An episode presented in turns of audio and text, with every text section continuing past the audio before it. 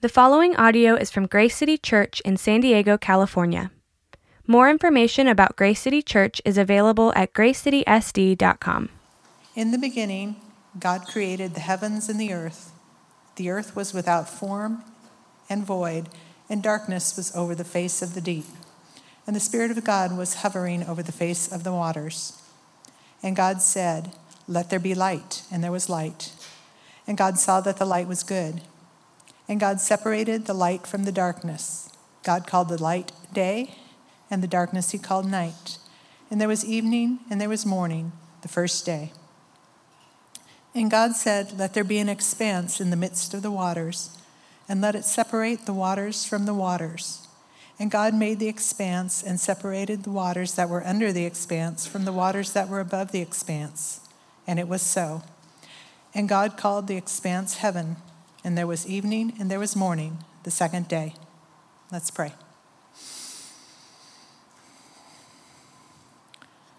Lord, we give you glory. You are a great God, and we want our praise of you to be great. You who are the creator of the heavens and the earth, and all that is belongs to you, Lord.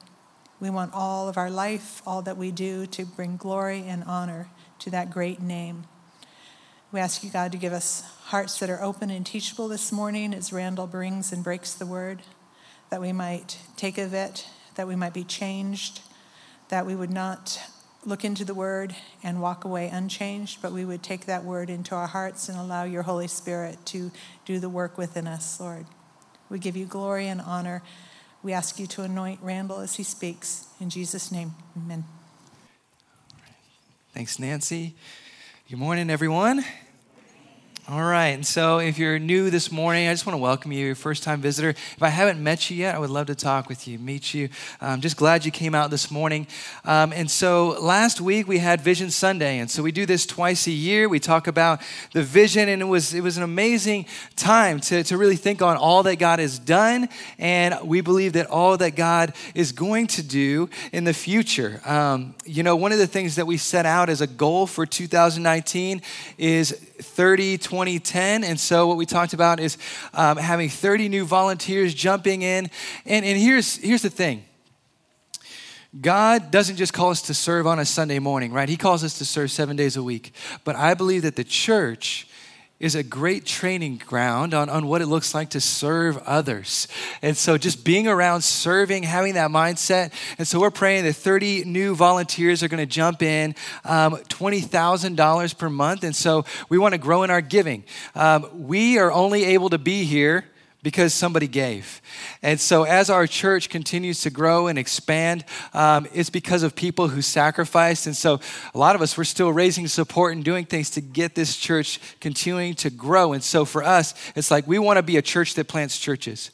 We want to be an established church that says we want to plant more churches in the future, so we want to grow in this area, and we want to have 10 healthy city groups. Okay, and so all of those things are our goals that we're setting out for 2019. And then March 17th, if you haven't heard yet, we're going to do two services for a little over two months. So we're going to try it out, see how it works out, and uh, hopefully we can just reach more people and just be a great opportunity uh, to grow personally as a, as a church, okay? Um, now, so that's some of the church goals, but one of the things we set out as well is we gave out these CBR journals, um, a community Bible reading journal. Um, and so for some of you, it's like, man, I don't know where to start in the Bible. And in here, there's a Bible reading plan, and then there's a journal section. And so been able to do it every day, and we've started out in Genesis. If you haven't been able to get your hands on one yet, you can go on the website. It has the reading plan on there. And then next week, we got more coming for you, okay? So grab one. We want you to be in the Word this year. That's my biggest prayer, is that as a church, we love God's Word. We love God's Word. And so we are starting out this year going through the book of Genesis because as we look at the statistics and just our Bible knowledge in the United States, we could be seen as biblically illiterate. We don't, we don't have the basics of the Bible. And so we're like, okay, where do we start this year? We're starting at the very beginning. We're starting in Genesis. And um, the series is called The Gospel in Genesis. Here's the thing about the gospel. The gospel, we think of with Jesus coming, right? We think of Jesus coming, dying for our sins, raising from the dead. But I want you to know that the gospel is all throughout the Bible. It's all throughout. So you're going to see it in Genesis, you're going to see it all throughout the Bible. The good news of God, His grace, His mercy, His love. And you're going to see Jesus all throughout the Bible. And we're going to see Him today in Genesis 1. And so, um, as we look at the text today, we are looking at Genesis 1 1 through 8. And here's the message God is creator. God is creator. As Apollo 8's three man uh, crew looked down on the earth from 250,000 miles away on Christmas Eve 1968, Commander Frank Borman radioed back a message. We are now approaching lunar sunrise, and for all the people on Earth, the crew of Apollo 8 has a message that we'd like to send you. And then all of them began to read Genesis 1 1 through 10. After they finished, Commander Borman ended by saying this. And from the crew of Apollo 8, we close with good night, good luck, a Merry Christmas, and God bless all of you, all of you on the good earth. Later, Borman explained I had an enormous feeling that there had to be a power greater than any of us, that there was a God, that there was indeed a beginning. This is a perspective from somebody who's looked down on earth and seen that he was this small in comparison to all that God had created. As we look at Genesis 1 1 through 8, this should give us a glimpse. A glimpse, very much like Commander Borman and those on the Apollo 8 were able to experience. Where we step back and see how small we are and how massive and magnificent God is. See, today we're looking at one of the most famous literary pieces in the world. But if we don't go in carefully, we can miss the nuances and the meaning behind Genesis 1. Because many times what we do is we start with the wrong questions. We start with the wrong questions. Timothy Keller says about this, he says, I'm pretty certain after many years of thinking, Genesis 1 is not designed to answer the question of how, which many of us are asking right now. How? It's designed to talk about why. It's designed to talk about what creation means and its significance and so on. What it does mean is you have to be relatively careful not to push the details because it's not there to give you details. What we really need to know about this world is why did God make it? What is it for? How do we live in it rather than how long did it, did it take to do it? And exactly how did it happen? You see, many times we get caught up in sideways conversations and miss the beauty of this text. And so, my hope today is to help pull out the nuances that should really help us as we study Genesis 1. Do I believe God literally created the world? Yes. Do we know that there are things that within science and, and within uh, research that shows that God is the creator. Yes. But today, Genesis 1, we need to look at it not as a textbook, but as what it is in its literary context a poem. It's a poem. See, Genesis 1 is the opening to the Hebrew and Christian Bible, and according to the scriptures, this is the beginning of history, universe, and mankind and it has a literary form. It is a poem. See, many have tried to argue that Genesis 1 and 2 somehow they contradict, but they're not reading it in its literary form. You see, Genesis 1 is a song, Genesis 2 is more of a historical reporting of what happened. And so, as we read the story of creation, it should cause us to ask three questions. And so, I'm going to give you all three questions. We're going to break these down from the text today. The first one is this Who is this about? Who is this about? Number two, how did this happen? And number three, why does this matter? Okay? Who is this about? How did this happen? Why does this matter? So, the first one, who is this about? Look at verses 1 and 2. It says, In the beginning, God created the heavens and the earth. The earth was without form and void, and darkness was over the face of the deep. And the Spirit of God was hovering over the face of the waters. Now, this section in its entirety uh, really should be blocked off from Genesis 1 1 to Genesis 2 3. Uh, they're bookends, essentially, to this section. And so, how does it start? Well, it starts out in verse 1 In the beginning, God created the heavens and the earth. How does it end? It ends in 2 3 when it says, Then God blessed the, the seventh day and made it holy because on it he rested from all the work of creating that he had done.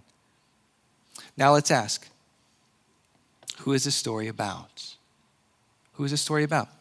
Well, scholars say that there is a pattern throughout the whole poem that continually points to God.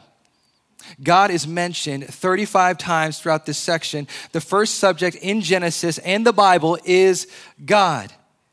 This is without a, a doubt the story of God. He is unquestionably the hero. And Genesis 1 gives us a picture of who he is.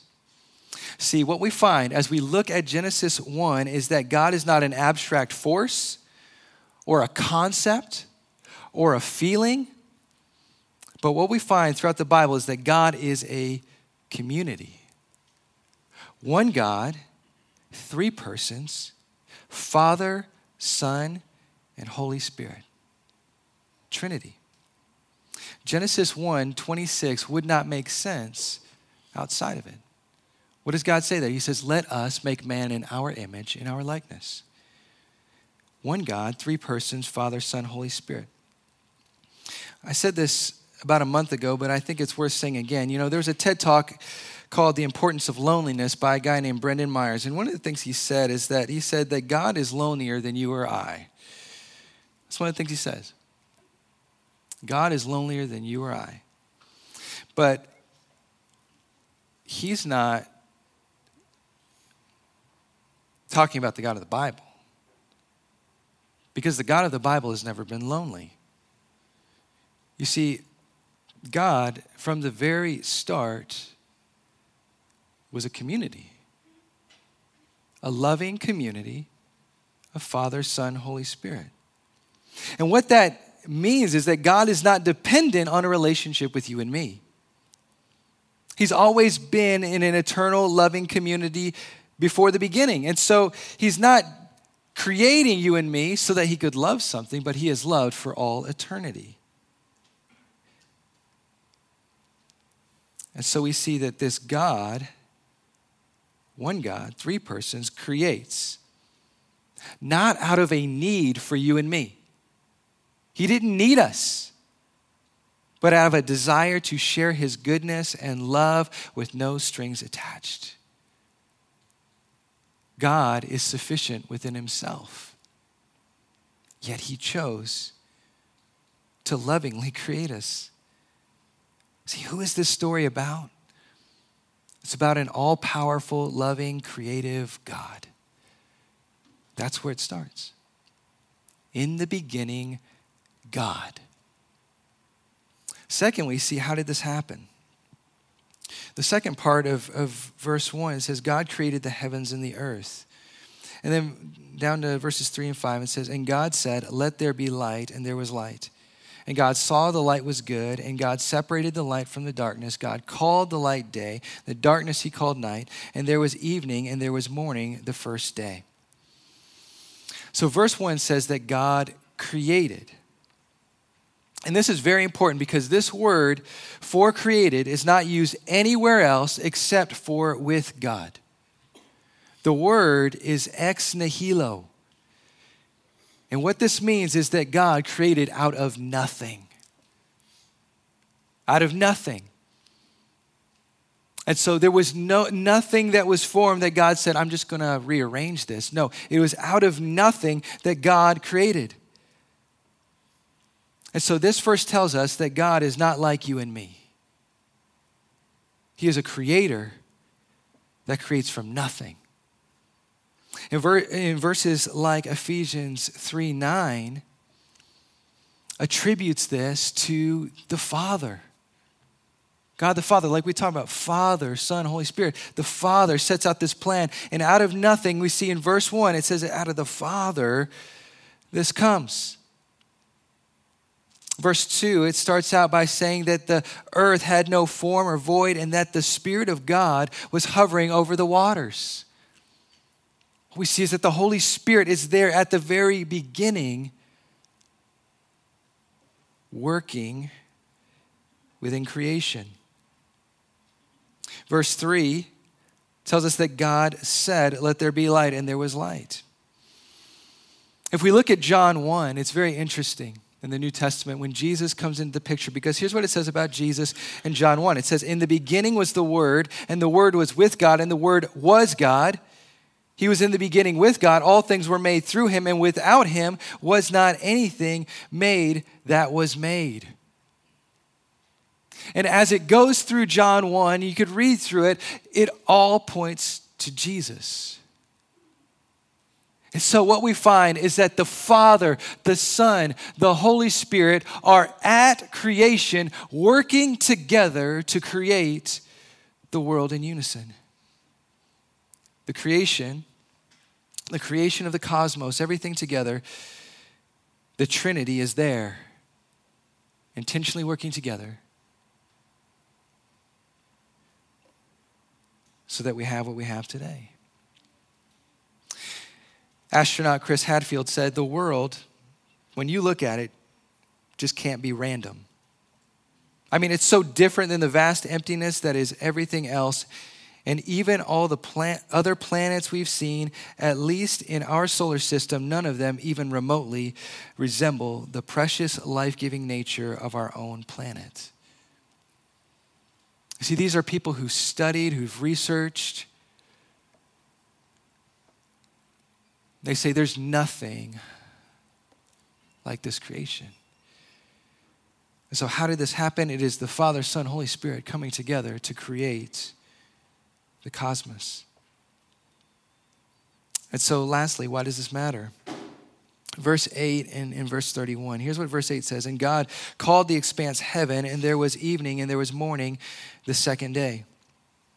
But then, if you go down to verse 31, here's what it says And God saw everything that he had made, and behold, it was very good. And there was evening, and there was morning the sixth day.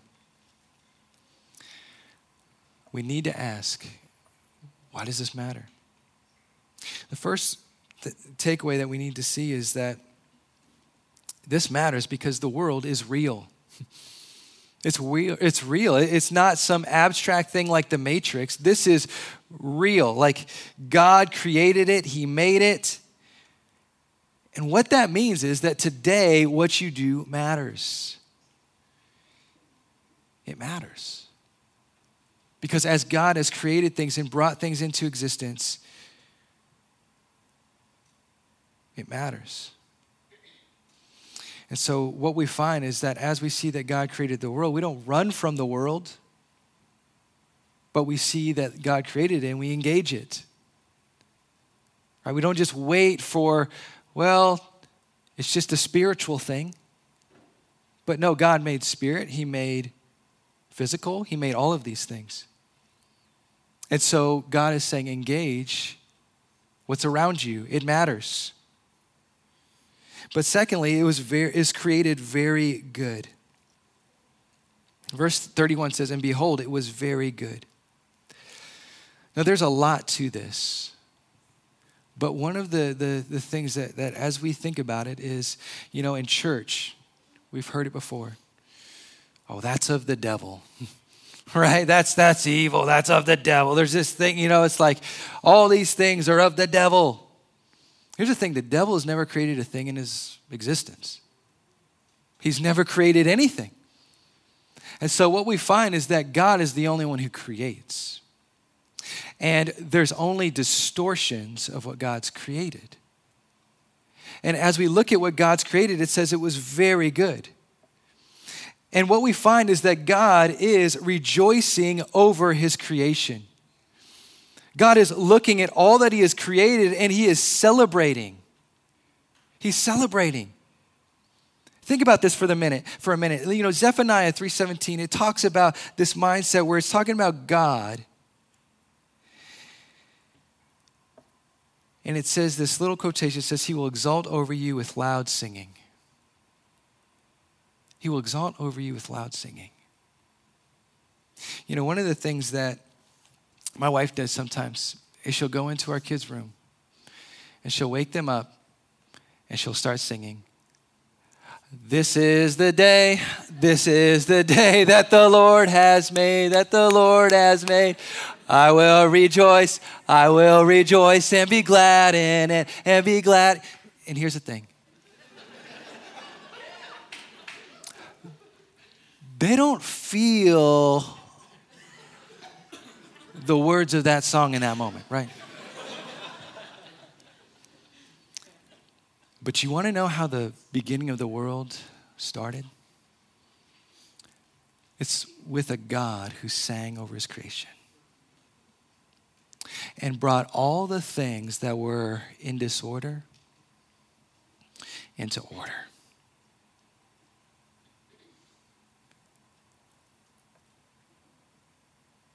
What does this say about you and me? Is that as God sings over his creation,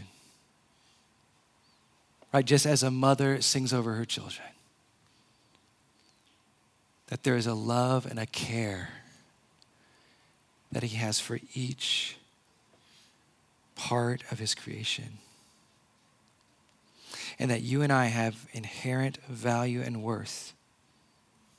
Not because we just say we do, but because God has sang it into your existence. That's why. You know, I saw this Instagram post of this girl, and she, she's my son age. She's like nine, and she's accomplished some really great things. But she put, um, "I am special," and then she wrote under in the caption, when I was five, someone told me that I was, I was not special. And she's like, but I really am special. And then there's all these people that are arguing, well, if you're if you're special, then that means that other people have to not be special for you to be special. And then I saw somebody else write, well, you can be special in your own unique way. And the thing is that God has uniquely created each and every one of us differently in His own special way. And so, as we see that this matters, it's because when you look at other beliefs where we say we just came to be, we just exist, we don't know why, we have nothing to hang our hat on and say, that's why you and I matter. That's why our lives matter. See, if we say we just got here, we evolved in some way, or some, something just happened where it's just boom, we're here, what do you hang your hat on? If we follow it through all the way to the end and we say, this is why each person matters we see a loving God coming and creating you and I. And so, just some simple takeaways. What, what can we learn from God being creator? What can we learn? The first one is this to start with God. To start with God. See, many of us, when we wake up in the morning, we start with me, right?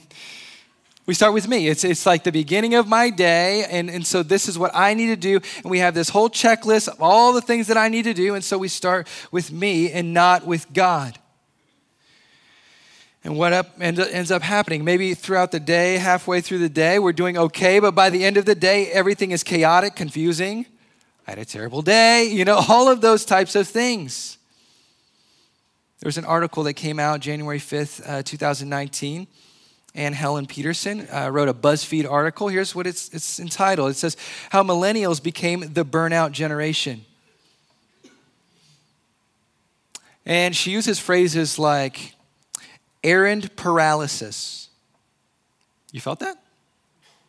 You got like so much to do on your checklist, you just don't know how it's going to get done. And so instead of doing anything, you just can't do it, can't get out of the house, errand paralysis. She used the phrase inbox of shame. I don't know if you've ever come to your email box and had over a hundred emails. Saw my wife's uh, it was like a thousand. Um, so how do you get through that? right? There, there's the inbox, and like we was like, how do you? Where do you start? Um, she said that we, even this generation has created a word called adulting adulting. How do I function in the world? Well, it's just adulting, and so I just don't know how to adult, uh, be an adult, you know, adulting. Um, when we start our day with me, it can be overwhelming. And many times, what our life looks like is the chaos and disorder that we see before God started speaking and creating. Right? I sat with a friend this week and I said, How much do you base your value on what you do more than on what God's done? You want to know how Genesis 2 3 ended in that little section?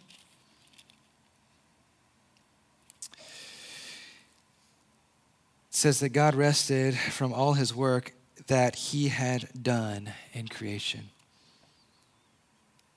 What that should point us to is that we should start with what God's done before we jump into what I need to do. And what you're going to find is that God is going to start to bring things into order in your life. So, again, I challenge you with the CBR journal or something to get you into the Word each day because we need to know that we are not the creator of the universe. We're not the ones who hold our lives together. Isn't it easy to just believe that? It'll happen on a daily basis if we start with me. So that's one takeaway. Another takeaway is this see God's uniqueness. See God's uniqueness. No one is like God.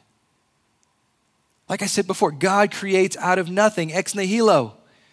There's no other God or goddess that creates like this in any other religious system out of nothing, not in mythology or other religious belief systems. Derek Thomas says other ancient Near Eastern creation stories from Egypt and Mesopotamia, for example, assume that their gods worked with material that already existed. However, biblical testimony here and elsewhere insists that at the point of the beginning, there was nothing apart from God and what exists apart from God was brought into being by Him. Why is this important? You and I have a God that created out of nothing. Out of nothing. And so, He has the power to provide in places where you feel like there's nothing. Where there's nothing. The moments where you feel like I'm out of strength. I don't have the wisdom, no passion, no direction, no mental space. God, the God of creation, has the power to bring something out of nothing. So, what do we do? We come to Him and we say, God, can you give me what I don't have? Can you strengthen me in these places where there is nothing? Because Jesus says in John 15, apart from me, you can do nothing. And I always underlined the nothing part because there are things that I think, yeah, I can do that. I can, right? But what he's saying is, on your strength, you can do nothing of significance that's really going to matter and last for the long run. And it's going to be out of your strength and your ability, and you won't have enough to see it through.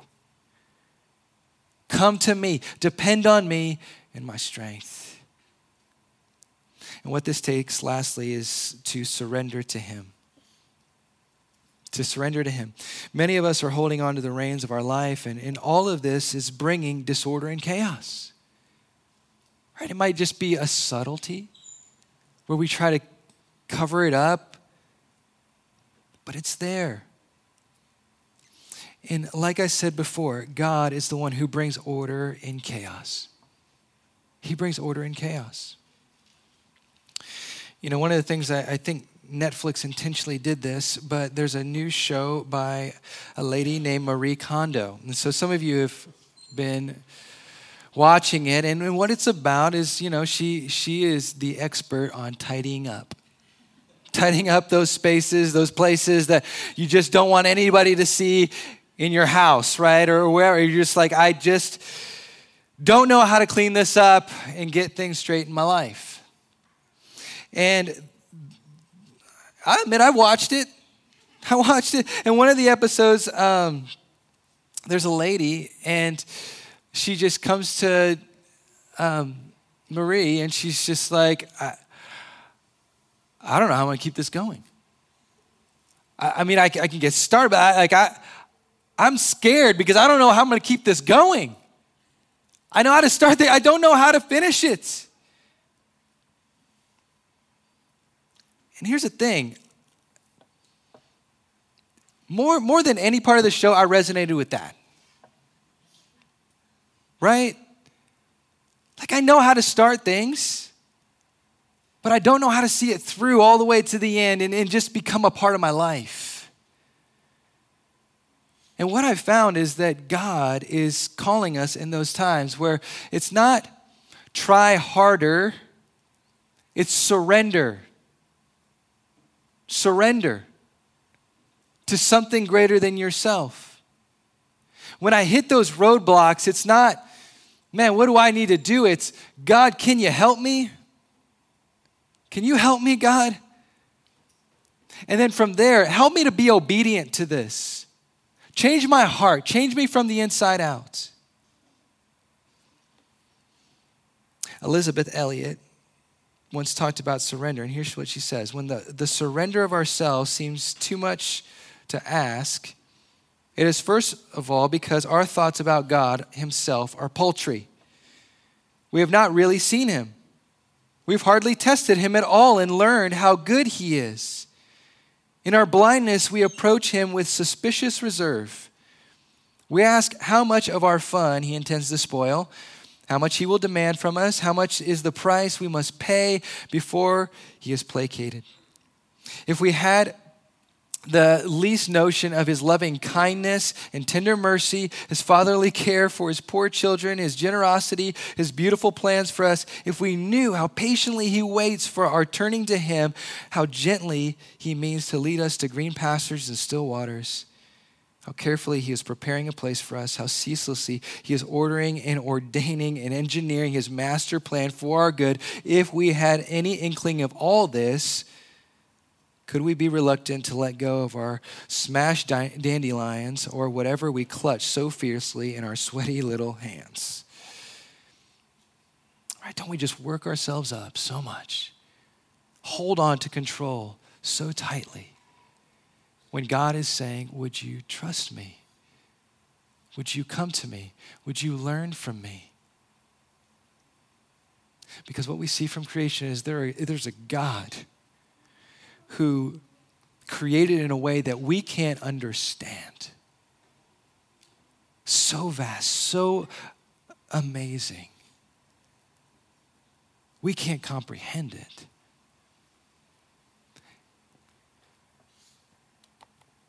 What could He do in our lives if we surrendered to Him? See, one of the reasons I think a lot of us hold on to control is what Elisabeth Elliot pointed out. we have not really seen him. We, we, we don't really know who God is. Maybe some of us have grown up and we've seen him as creator and this judge and this God who's just out there, or maybe just an abstract force that set everything into motion. But could it be that God is much more than you or I give him credit for? How do we see him for much more than he is? It's when we see that the God who created us and he created all things didn't just create from a distance but came and broke through into his creation.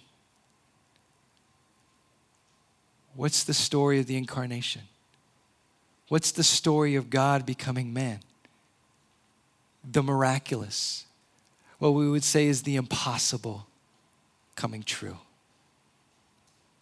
It was the song becoming a person alive. And John, his best friend on earth, an eyewitness, who's the one who wrote, In the beginning, God, in, be- in the beginning, the Word. Here's what he says. In verse 14 of John 1, he says, And the Word became flesh and dwelt among us and we have seen his glory, glory as of the only Son from the Father, full of grace and truth. For from his fullness we have received grace upon grace. As you start to see God for who he truly is, the majestic God who created from the very beginning, but also the God who came into his creation and loved us like that you'll start to sing. You'll start to sing. You'll start to sing a song that will bring joy to your heart because of the transforming power of Jesus. Let's pray. God, we thank you that you're creator, but also you became one of us. You came to your creation you showed us what it was to truly be human, to love, to show grace, to show mercy. And you showed it to sinful people. And we ended up putting you on a cross. Lord, thank you for your forgiveness. Thank you for this testimony of this song of this poem of creation. I pray as we dive into this series, Lord, we'll see more and more of the beauties of this. I've only scratched the surface today. There's so much to it.